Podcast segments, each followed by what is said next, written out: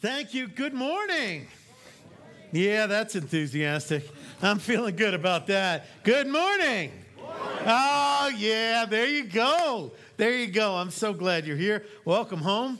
Uh, my name is Tom. You're at Bethany. I say welcome home because um, whether this is your home church or not, and it's so good to see we have some of the people who've been traveling for the summer back. Some people are still gone. We got some guests. Whether it's your home church or not, when church is working the way Jesus intended it to work, this should be a taste of home, right? Our eternal home. I, I look forward to being with you guys. I count down the days until Sunday gets here because this, this is so sweet. It's good to see you all. Uh, a couple of announcements before we uh, get started. Uh, there's no children's church today. The last Sunday of every month, we like to worship as a family. We'll keep it pretty PG this morning. It'll be good. You won't have to answer really weird questions for your kids on the way home. Today, we're going to have a great time. A Couple of announcements. Very important. Right after the service, uh, Bethany 101 is taking place right through those doors down the stairs in that big room down there this is for everybody. If you're a member of this church, if you're uh, curious about this church, if you'd like to become a member, if you're a college student that hasn't been plugged in, we're filtering everything through Bethany 101. Uh, we, you've probably got a, a letter from Matt.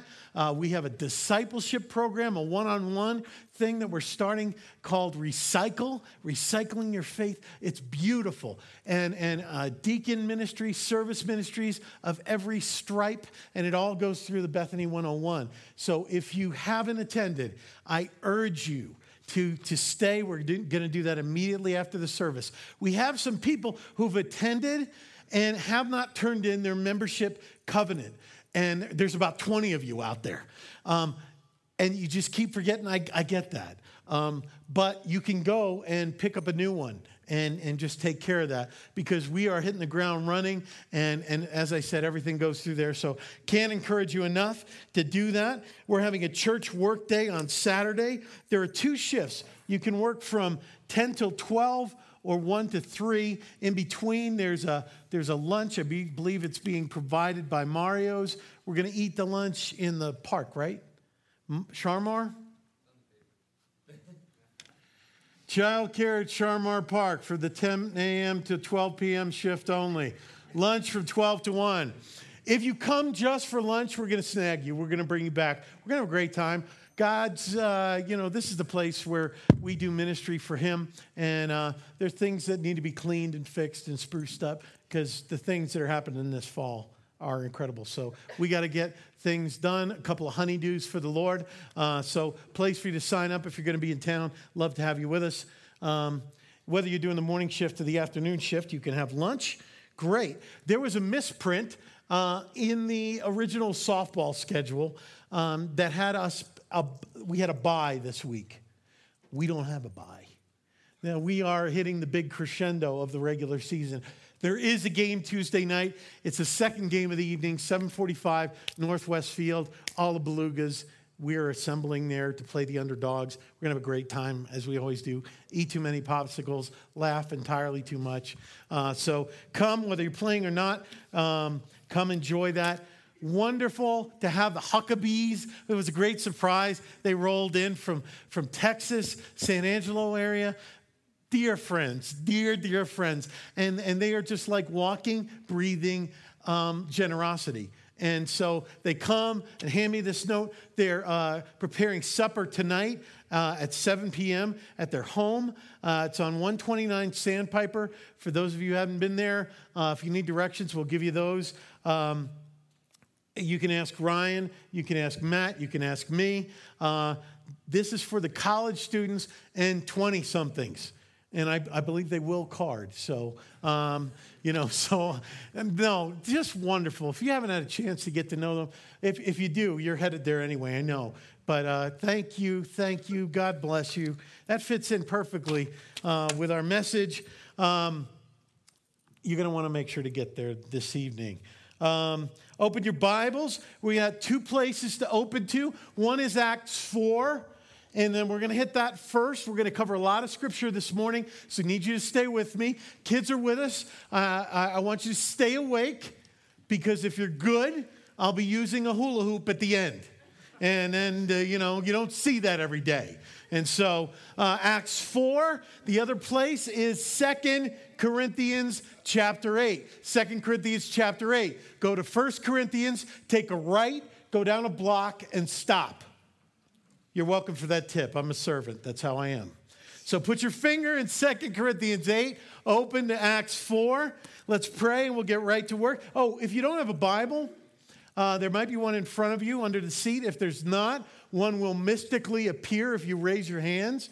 If you think of Roy Mask as mystical, then uh, that all makes sense. If you want this Bible, take it with you. It's yours to keep. We want one in every hand, every home, every heart. Uh, but it invites you not only to read along on the screen, but flip through the pages and take notes. Uh, we're going to pray and we get started. Lord, thank you. Thank you for the joy of being with, with your people.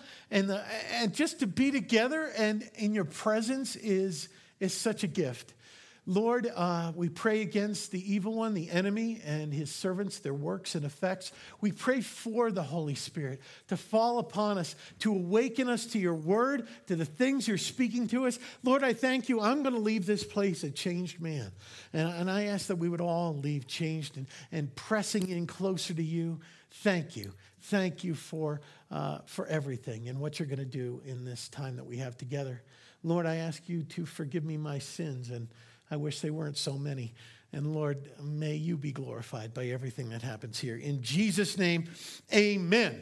Now, the title of this message is Generous. Now, don't get all flinchy uh, because we're talking about money um, and talking about giving. This is a very up. I'm so excited about this.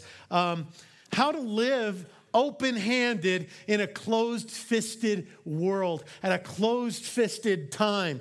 Um, this is a bad time. This is a challenging time for the economy. And, and so there is a lot of despair. There's a lot of uh, downcast looks. There's a, there's a lot of hopelessness out there. And Mark Driscoll, I love the way he says it. He says it's because the God of money has died.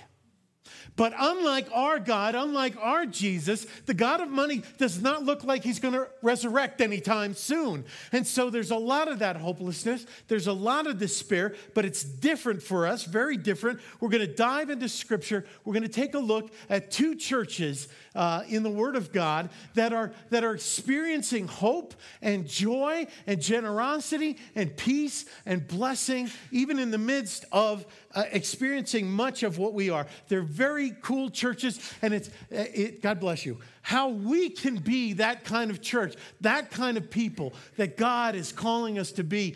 And, and, and that's what we want to do. So, uh, before we take a look, the first church we're going to look at is in Acts 4.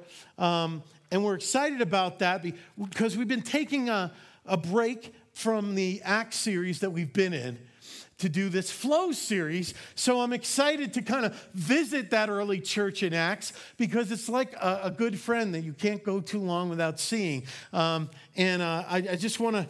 I, I want us to turn to Acts 4, and we're going to start in the 32nd verse and take a look uh, at what's going on there. So uh, let's turn there, Acts 4, 32, and our favorite church. Here they are. And, and let's take a look. I want you to notice the awesomeness of the generosity that's going in on here, right?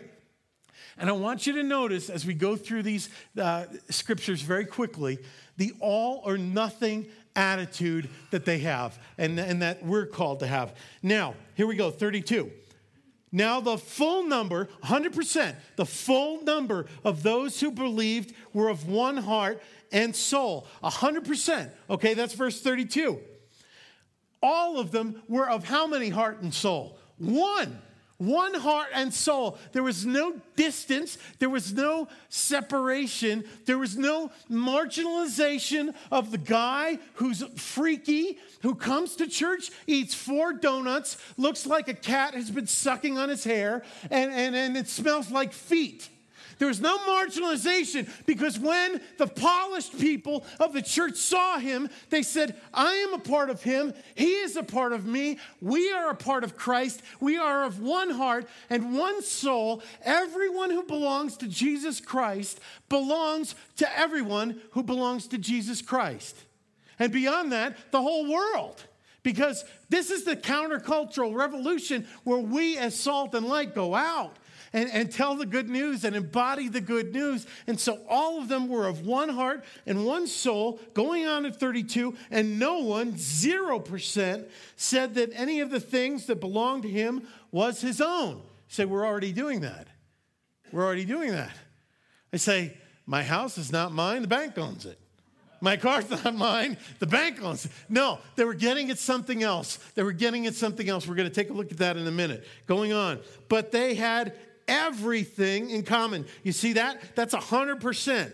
Everything they had was in common, 35. And with great power, the apostles were giving testimony to the resurrection of who? The Lord Jesus. Their constant focus was on the Lord Jesus and the people he loves and the work he's about. It's great. And it goes on, and great grace was upon them all. We're going to see the connection this morning between grace and appreciation for gifts that we've received that we don't deserve. Gratitude and generosity are, are conjoined twins. We're going to see that. There was not a needy person among them, 0%. Now, the church, as we've learned in our Acts series, is now 5,000 men plus. Now, these are families. This is well beyond the size of Gunnison, right? And the college. You add that in, well beyond. There are no needy people. What are the chances? This is an act of God. Can you imagine? Can you imagine as God continues to pour his generous heart into us and through us? Can you imagine as we meet the needs of not only this body, but the people who are far from God with the good news, and we're meeting their physical needs, their spiritual needs, their emotional needs, their friendship needs, their job needs, whatever it is, what's going to happen? Can you imagine that? People will say, there must be a God. There must be a God who loves me.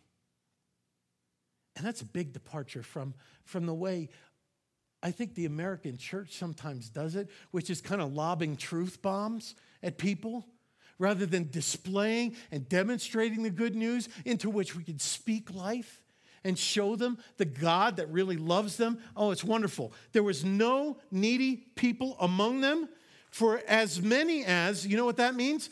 As many as means 100%. As many as were owners of lands and houses sold them and brought the proceeds of what was sold and laid it at the apostles' feet, and it was distributed to each as any had need. What's going on here? As many as people had houses and lands, sold them. Now, we're not talking about, about creating a church of homeless people. These were people, as many as 100% of those who had what they determined extravagant luxuries, more than one place to live, more than one land to put their head down they were selling all their extra stuff and bringing it to the church to be, to be used for God's work. And the apostles were distributing. They had a benevolence fund, like we have a benevolence fund, and they were distributing to all as they had need. They were having yard sales, but they, they weren't having yard sales as we think about it to sell all their 1970s disco wear or broken appliances or whacked out wedding gifts. They were having a yard sale. They're selling the yard. They're having garage sales. They're selling the garage. They're selling the vacation home. They're doing all. Why are they doing this? Why are they doing this? Because to them, as they follow Jesus Christ, it is almost inconceivable that they would have too much when the people that Jesus cares about, some of them had not enough. And so his generosity to them was being poured out in some miraculous, incredible ways. And, and why were they doing it? I, uh, one of the things before we meet the other awesome church that, that, that does this for us, I'm going to need uh, two people to help me, two guys. Jason, would you mind? I'm not going to make much fun of you. Come on up, man. And, and Kirk, do you mind just standing up here? These are two of my friends, and I, I knew they would understand. And, and they're just going to help play out what the foundational principle from Scripture that these early churches understood, which is also what I believe to be one of the largest myths that is out there about money that we have to get to the bottom of if we're truly going to follow Jesus Christ. Now, I'll do it this way. Kirk, would you honor us by representing all of us? Okay? Kirk's going to do that. He's going to represent all of us. And, and I, you know, I wish I was that good looking, but that's, that's good. Just, just be there. Now, Jason is going to be a banker. A bank. Now, that's very cool. I wish my bankers, you know, did the thing here, maybe occasionally wore the sunglasses on the back of the neck. You're looking good. Now, we're set up. Kirk is representing all of us, all of us, individually and collectively. And Jason is going to represent the bank. Now, this is my most expensive visual aid, so I will ask you to take good care of it. This is $500. Um, this is 25 Jacksons. I counted them out. Now, um, I'm going to give them to you because because Kirk and his wife, Sarah, yeah, have gone through the Flow series and they know how important saving money is and, and being careful, and they have saved up. They have saved up, yeah, they have saved up $500. $500. Now, he is going to make a deposit in Jason's bank. You're, you're going to make a deposit in Jason's bank. Yeah, go ahead and do that. And Jason is going to watch over that money. Let's, let's see you're watch, watching over that money. Look. Now, everything's good, right? You saved, you've made a deposit. Now, Sarah comes up to Kirk and says, Sweetie, sugar pie, stud muffin. What does she call you? Stud muffin. Stud muffin. I expect that to be true. We need, we need new drapes. Now, that is not something that is going to go through a man's head. Okay, ladies, let me help you out with this. We think the window coverings are fine. In fact, the highest use of window coverings we can think of is to make the room dark enough so that we can watch our UFC fights in pristine UFC high def condition, okay? If, guys, if getting new drapes is something that, that you feel real enthusiastic about, I want you to come up during the invitation. We're going to pray for you. Okay, so she goes up. And he's a good husband. I will tell you guys something. If your wife says, We really need new drapes, you might just be getting new drapes. So Kirk goes to Jason's bank.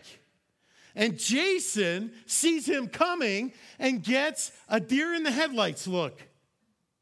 Yes, that was perfect. And he says, he says, Kirk, buddy, come into my office. I want you to sit down. You see, banking has not been going well. Banking has not been going well for me. And I remember you made that deposit, but my wife wanted to go to Garlic Mike's and I needed a new driver, you know, one of those large head things, a new golf club. And my kids were whining about wanting a Wii. And I didn't have the money because the bank isn't doing well. So I used yours. Is that okay? Is that no? No, Kirk, no. Right. You deal with Kirk, or you're going to have to deal with Sarah, man. Is that okay with you? Because he's representing you. No. He just took your $500. Is that okay? No. no. I am from New York, and this is time for what we used to call opening up a can of whoop, something or other. So they're having it out. I want my money. He has just breached what a lawyer would tell you is a trust, a fiduciary trust relationship. When you deposit money in a bank, they are to watch over it for you. It is not theirs, correct? Correct. This sheds light on a spiritual truth that I want us to look at. It's Psalm 24 1. If you could pull that up. Psalm of David, it said, The earth is the Lord's and the fullness thereof, the world and all those who dwell therein, which means the earth is the Lord's and everything that is in it. So let's unpack this a little bit and tell you who these roles really are. Kirk is not really representing you and me, Kirk is representing God. Jason is not representing the banker, Jason is representing you and me. Can I have my visual aid back?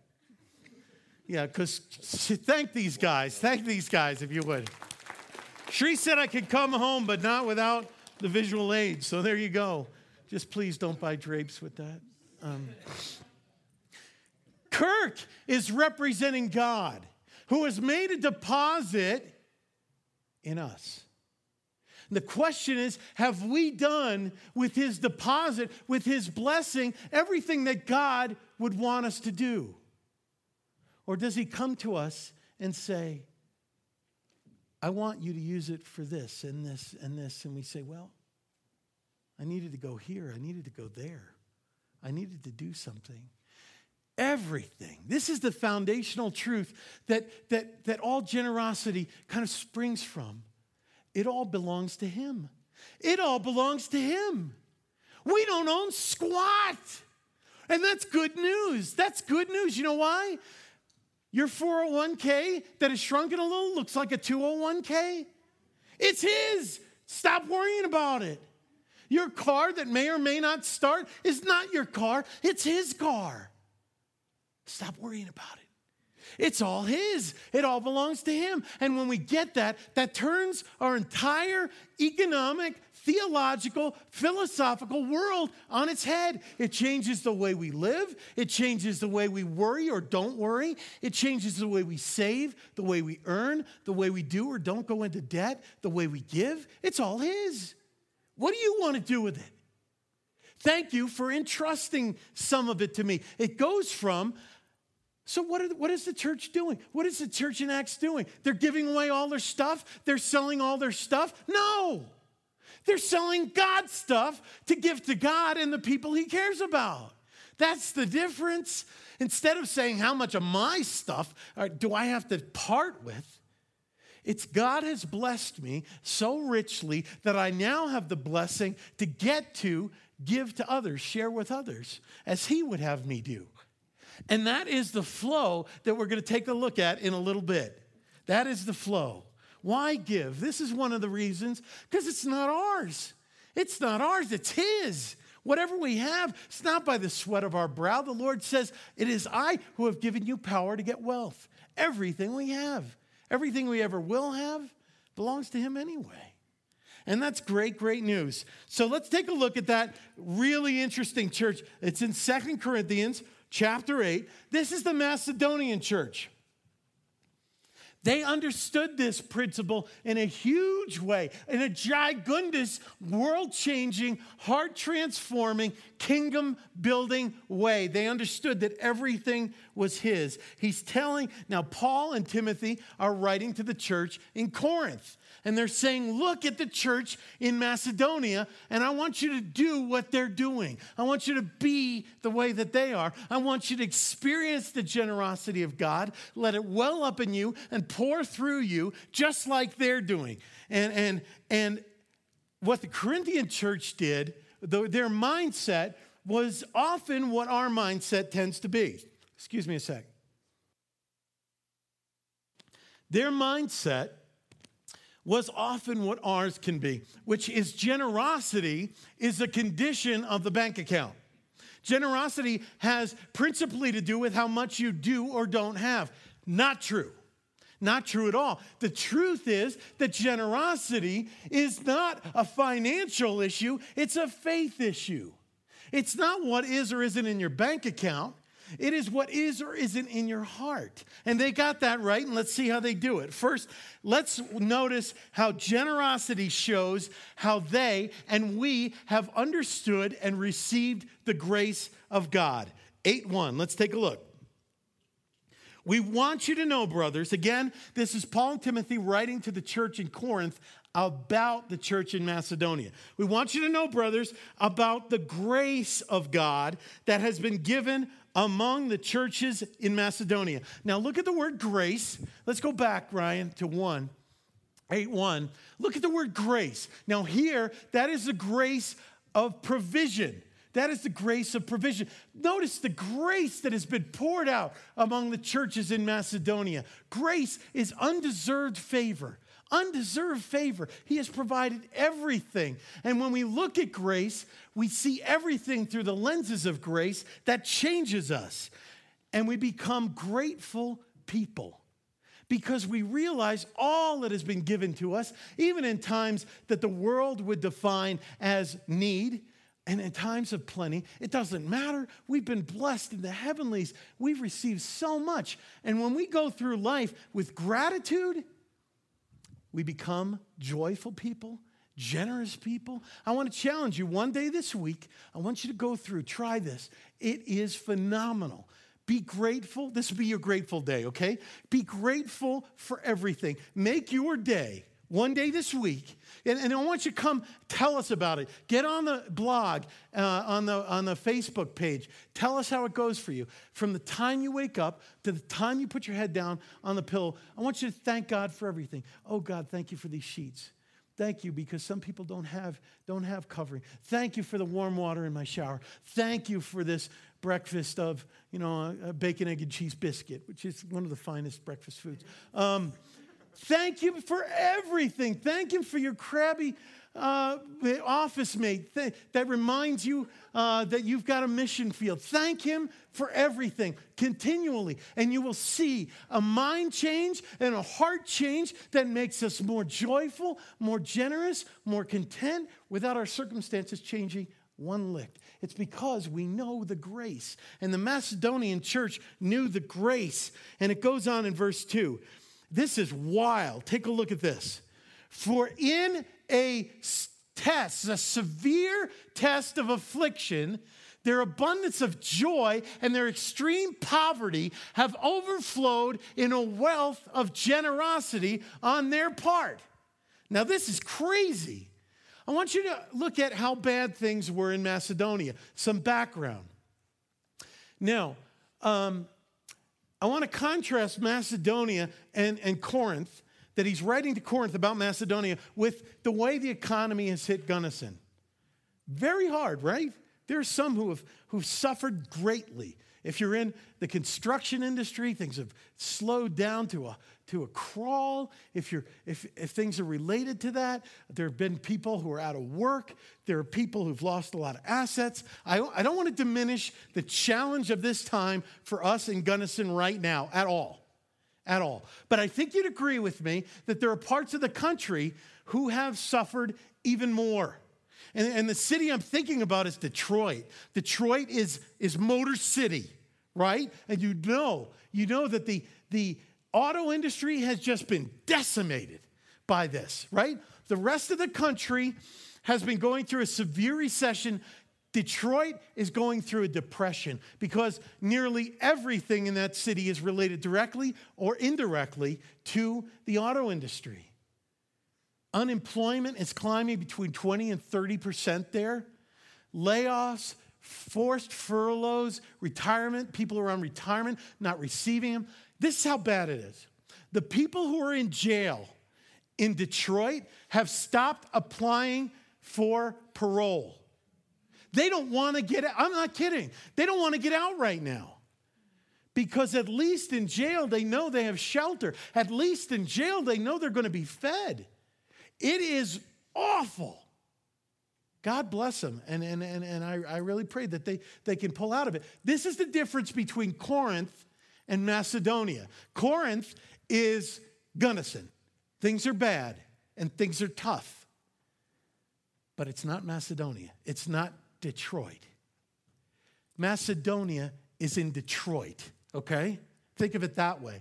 I want you to see, in light of all that, I want you to see the whacked out math that is represented in verse 2.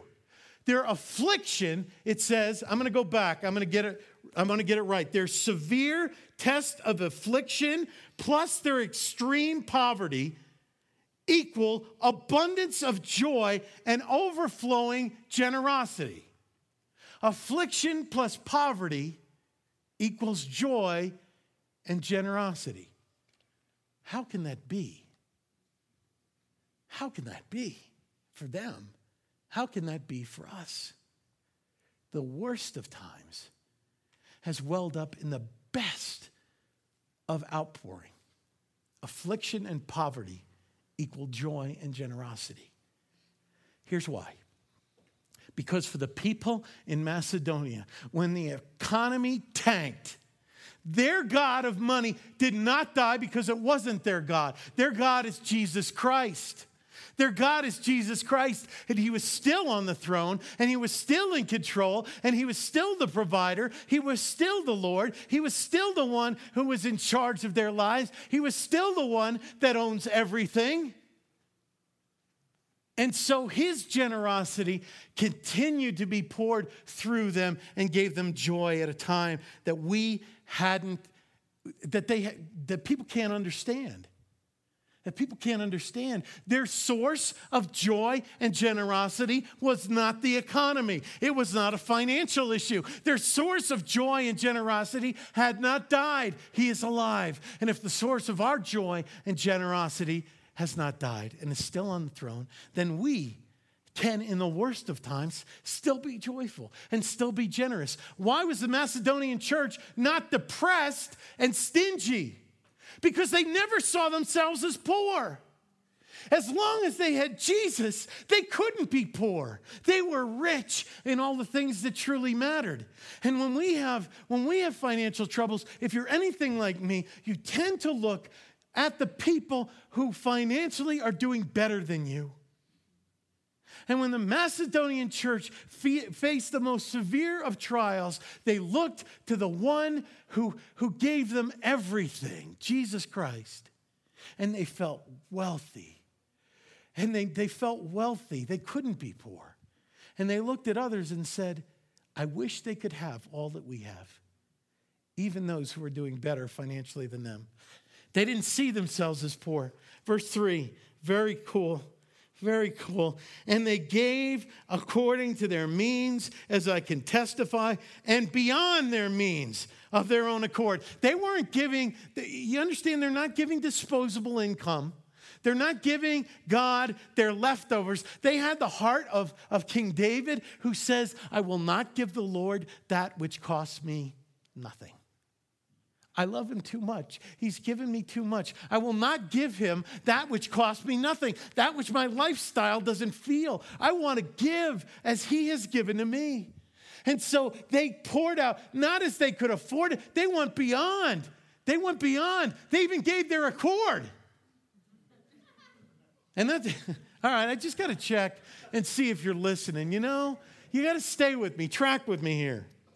Okay, so they gave above and beyond. Verse 4, get this, begging us earnestly for the favor of taking part in the relief of the saints. Can you see them in this church? Can you see them when it's offering time? They're like praying, God, I hope that the plate starts in my row.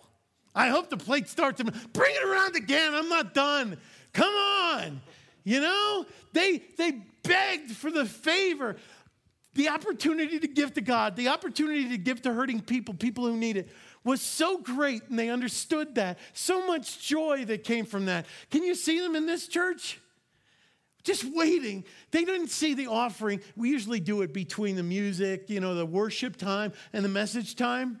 They didn't see that as halftime, like the, the, the break, right? They saw that as an opportunity to worship with all that God had given them right? And if you're anything like me, you have that misconception. I had this at one time that God needed our money. This was our time to help God out. God needs our money to do his work on earth. And it sounds very sacrificial and it sounds very holy, but it's not true. Give to God. God needs our money. If God wanted your money, He'd take your money. There'd be a little greasy spot where you were. He'd take it. And you get all puffed up, you're going, I'm going to help God out. That's what I'm going to do. I'm going to help God out. Bring me that plate. I'm going to tip him like a pretty waitress. How about that? He needs my money. There you go, God. I'm going to help you out. No. God has a much deeper plan.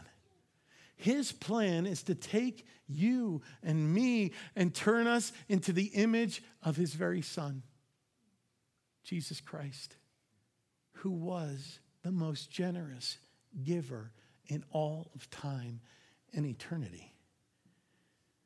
And so, as we follow Him, His desire is for us to be givers, to join Him in what He's doing in blessing people and healing and setting free and giving grace. Oh, oh, it's great. We're gonna we're gonna move quickly. Um, taking part in the relief of the saints, verse 5, and this, not as we expected. They gave themselves first to the Lord. They had their priorities straight. We give ourselves to the Lord, that we'd love the Lord with all our heart, with all our soul, with all our mind, with all our strength. And then they gave themselves to us by the will of God to us. Do you know? It's funny, but we believers are, are really funny about giving.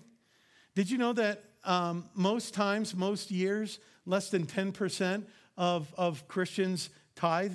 Tithe means give 10% of your income, the first fruits to the, to the church, to the work of God.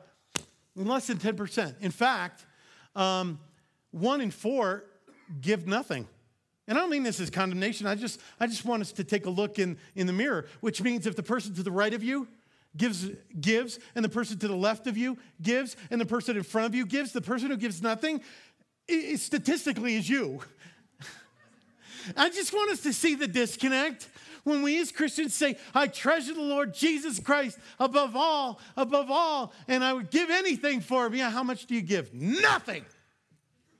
Can you see a father or a mother saying, My kids, I love my children. I give my life for my children. I think they are my treasure, my joy. How much do you give to them financially? Nothing.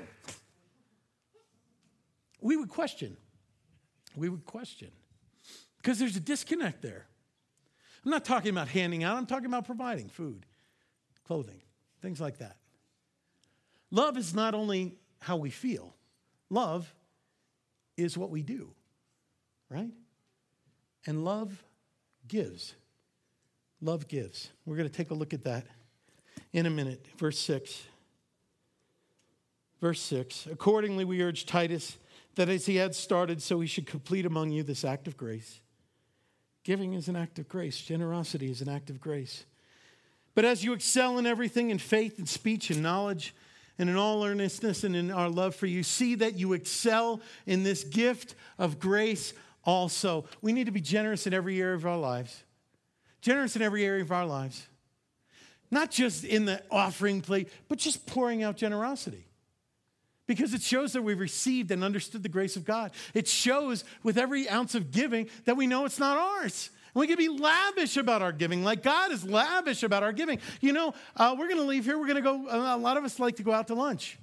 I have talked to many servers, waiters, waitresses in our town when I go out and I said, How is Sunday? How's the Sunday after church crowd? Ask them this yourself. They'll cringe. The better dressed the people are, and, and we get that rush after the church is let out, they don't want to be there. Why? Because we tend to be demanding, exacting, and stingy. Kind of almost looking down on them like if they were better people, they wouldn't be working on a Sunday. They don't want to know where you're going to church, and they won't be very curious about your God. But what if? What if we went half as much and used that money to give a 100% tip? and just said, I care about you. I love you. I wanted you to know that God does too. there must be a God. There must be a God who loves me. Do you see a wave of people doing that? They want to know what's going on with these crazy folks that want to bless me more than they want to keep their money. Excel in this gift. Let it pour out, let it flow. That's I want to get to this so much. Verse 8. Giving preaches the gospel of Jesus Christ. Giving preaches the gospel. I say this not as a command, but to prove by the earnestness of others that your love also is genuine. Verse 9, for you know the grace, the outpouring, the unmerited favor of our Lord Jesus Christ, that though he was rich, yet for your sake he became poor, so that you, by his poverty, might become rich. Every time we give to the church, to the needy, to people out in the community, we proclaim the good news of Jesus Christ, who for our sakes became poor, so that we might become rich. We might become rich. Jesus has lived eternally. He didn't just start his life as a baby in Bethlehem 2,000 plus years ago. He has lived eternally on his throne in glory, and he's never been broke in his eternal state, okay? If you read Revelation, they say there are streets of gold. That is an economic upturn. If they start having community meetings in Gunnison saying, we have too much money, we're gonna fill in all the potholes, and hey, we can afford to do the streets in gold, the economy is doing well. Jesus is not broke, but yet he is generous as he comes. He is generous to be born. He is generous to become a human being. He is generous to be born in, not in a palace, but in a barn. He is generous to be born to an unwed teenage mother named Mary, an older construction worker named Joseph, to live and be raised in the armpit that is Nazareth, a town of no consequence. They said, Can anything good come out of there? He was generous to do that. He was generous to give us an example and show us the way to live. He lived a generous life and then he went to the cross. He lived in poverty, became homeless during his earthly mission. He was generous to go and be beaten and go to the cross and die there as our substitute for our sins three days later to rise again, to give us the generous gift of salvation, to give us the generous gift of forgiveness, to give us the generous gift of freedom and victory over Satan, sin, and death, the generous gift of the Spirit, the generous gift of being with us, the generous gift of an eternal home. Jesus is the most generous giver that has ever been given, that has ever lived. And we who follow him have to if, if when we receive him and, and God gives us the Holy Spirit, He is our Lord and Savior, God puts in us His DNA to be generous people. Why? Because giving proclaims the good news of our very generous God, our generous Jesus. Love gives. Can I bother you? Can you stand up a second? This is my boy. His name is Tommy. I love him in a very imperfect way, a very imperfect way, but it is strong. I love him so. He is home from college, and having him home and the joy that that fills me with. Quince, I love you too, but you're not gone yet, so it's not good for the illustration. love you a little bit more. If you're a parent, I want you to look at your child, your son and your daughter. If they're not with you, I want you to think of them. John 3:16, love gives. For God so loved the world that he gave his only son so that those who believe in him might not perish but have eternal life. I love my boy in a very imperfect way. But if I had to give him up for you, I'm afraid you'd be out of luck. But our God, our God who loved Jesus eternally in the most perfect way, saw you and saw me. I just can't get my mind wrapped around this. Loved me and loved you so much, gave his son so that I could become his son, so that you could become his son, you could become his daughter. God so loved the world that he, say it with me, gave. Love gives. Say it with me. Love gives. Love gives. When we give, we proclaim the good news of Jesus Christ to ourselves, to others, to a world that desperately, desperately needs to hear it. Our generosity, reflected by the generosity of God, fueled by, provided by the generosity of God,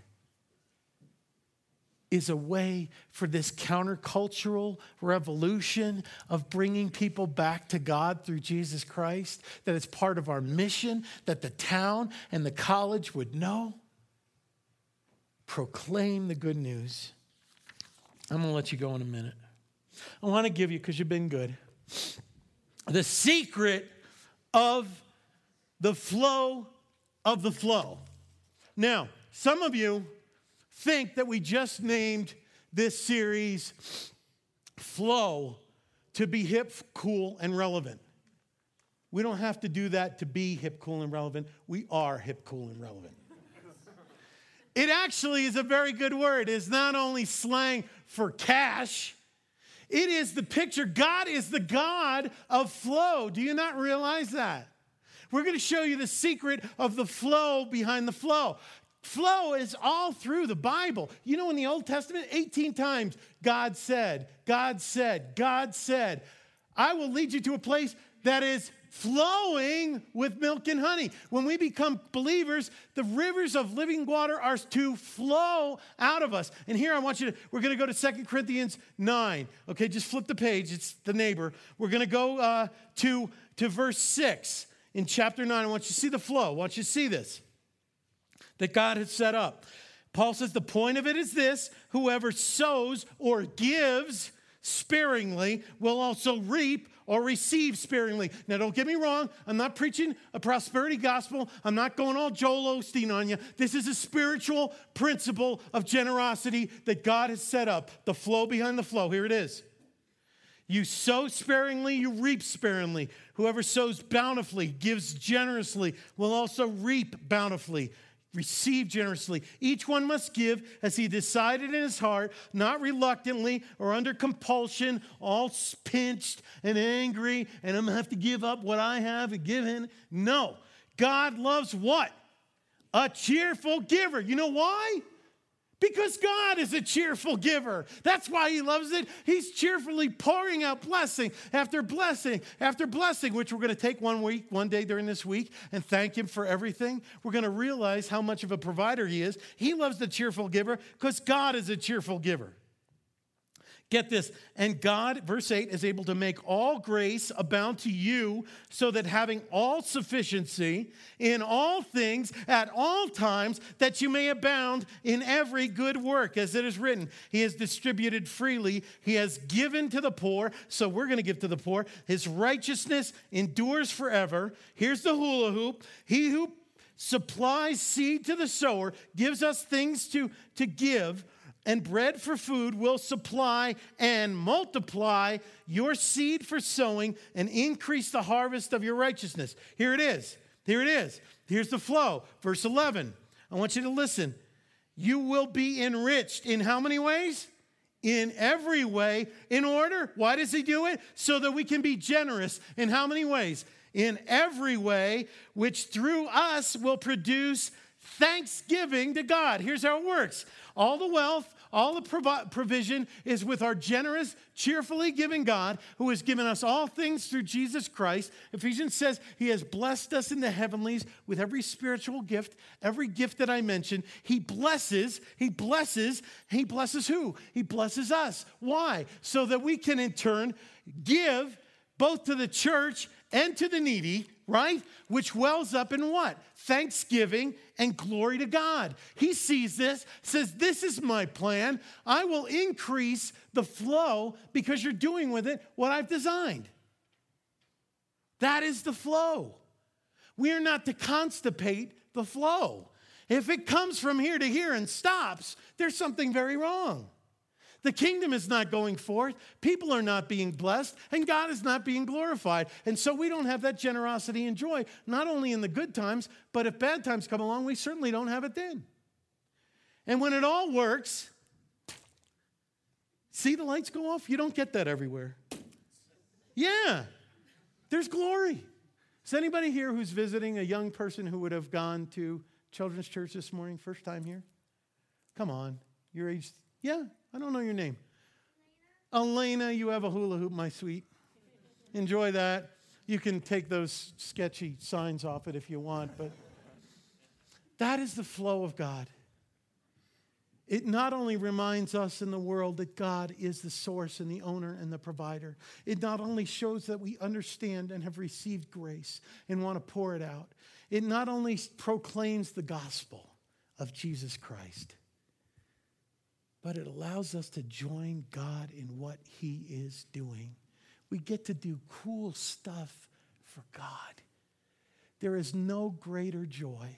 Do you know that through your generosity, this church this year will give away probably in excess of $70,000 to foreign missions, to people in need in this community, to people in need uh, in this body?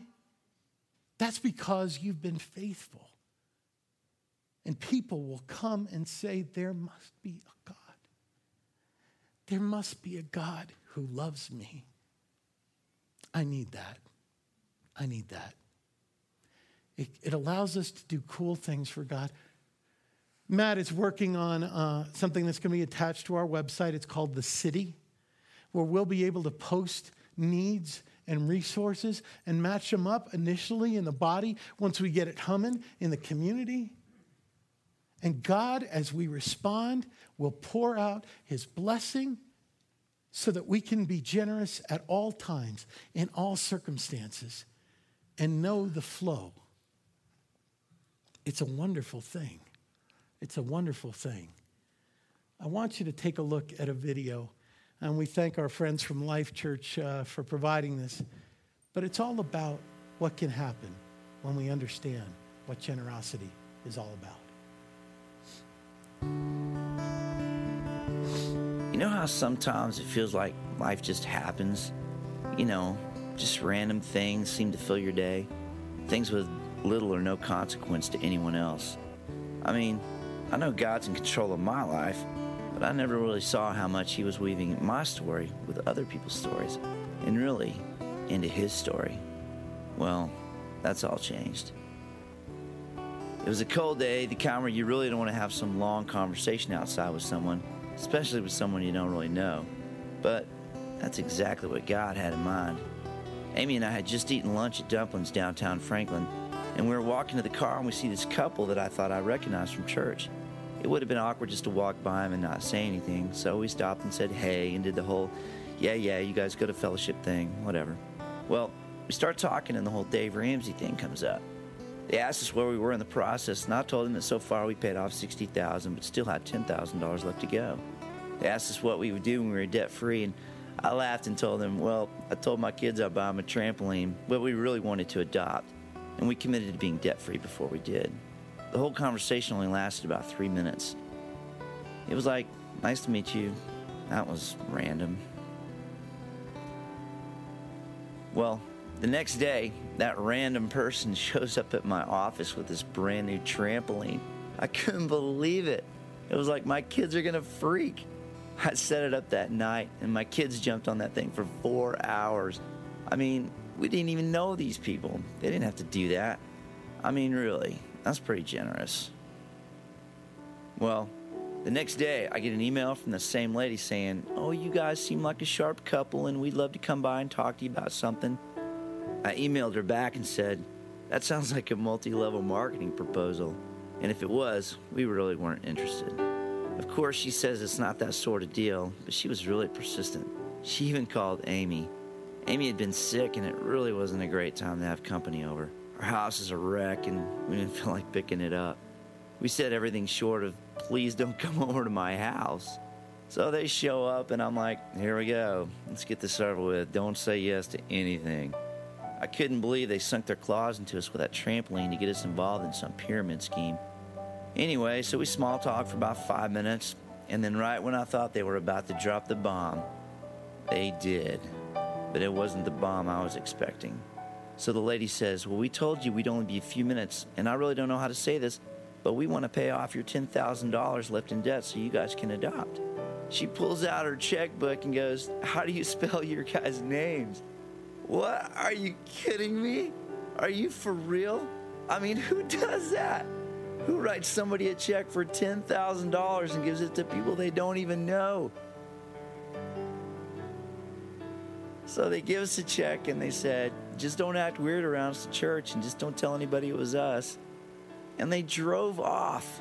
I mean, Amy and I stood there for 10 minutes in total shock. Then we cried and we screamed and we ran all over the yard and the house. Unbelievable. I mean, seriously, it was beyond belief. We realized nine months later when we brought Malaya home, the check they wrote us was dated nine months prior to Malaya's due date. They gave us that money right about the time our daughter was conceived. It was like God was saying, I have a baby out there for you right now. I'm not waiting around another two years for you to pay off that debt. We felt called to adopt, but we simply couldn't afford to do it on our own. We found this random couple had already adopted four children and felt a calling to continue to serve through adoption.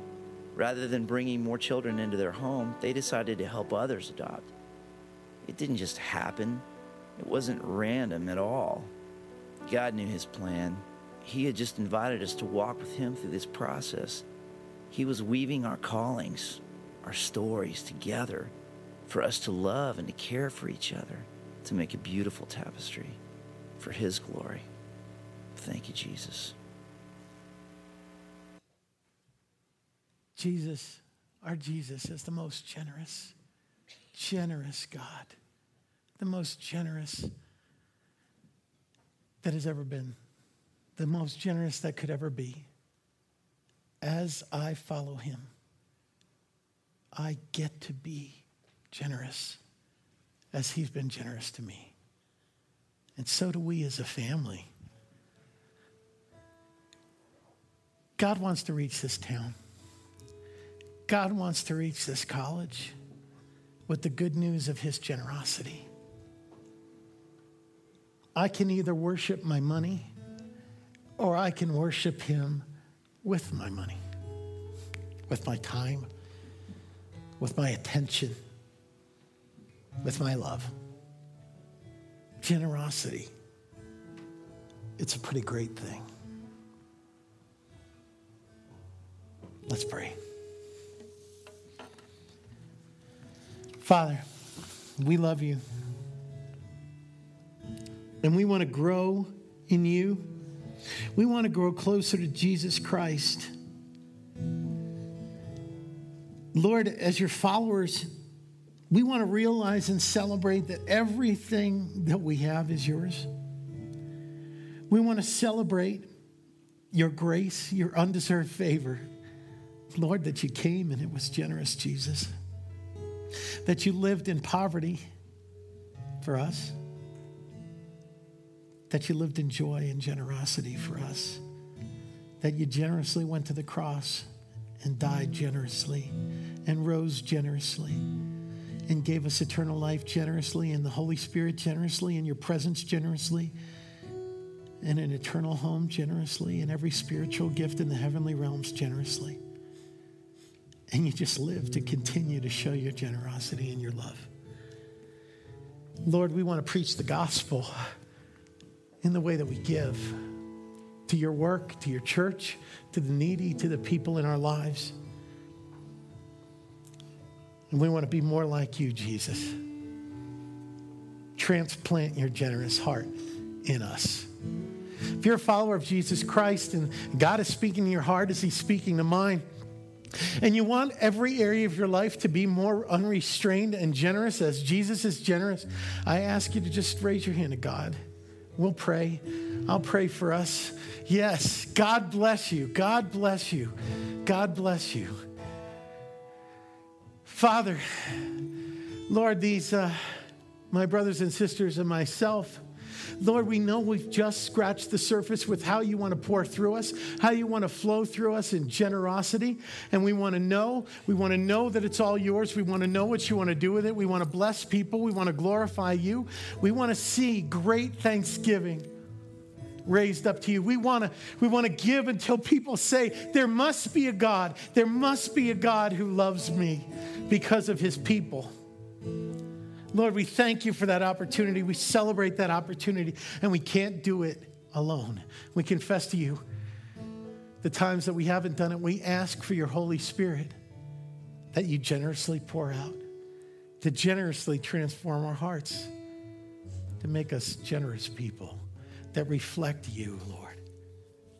Still praying, there may be one here and God has been speaking to your heart and saying, I hear about the generosity of Jesus. I hear of all that he has done. I hear about all of that. I have not received that generosity in the way that I know I should. I have never received him as Lord and Savior. I have never opened myself up to allow him to pour into me his salvation, his forgiveness, his freedom, his love. He's been chasing me from a long t- for a long time. And I thought I could outrun him or ignore him or stay on the sidelines, but I can't do it anymore. I want to know the generosity of God for me so that I can join him in his generosity to others. If you'd like to receive the generosity that is Jesus Christ for the very first time, or to rededicate yourself to his generosity, I ask you to just slip your hand up to God. I'll pray with you, I'll pray for you. He'll set you free. Is there anyone God is speaking to your heart? You want to give your life to Christ? If there is, if you'd make this prayer your own, generous Lord Jesus. I am the one who was poor, that you became poor to make rich. I was the one who owed the debt of sin that you came to forgive. I'm the one who is lonely and you said would never be alone if they, we came to you. Lord, I need you and all your generosity because I am poor in spirit. I ask you to forgive me my sins. I believe that you took my place on the cross for my sins and rose again so that I could have life. Life as you created me to have it. Forgive me. I receive you as my Lord, as my Savior, and I will follow you and celebrate your generosity all the days of my life. In Jesus' name, amen.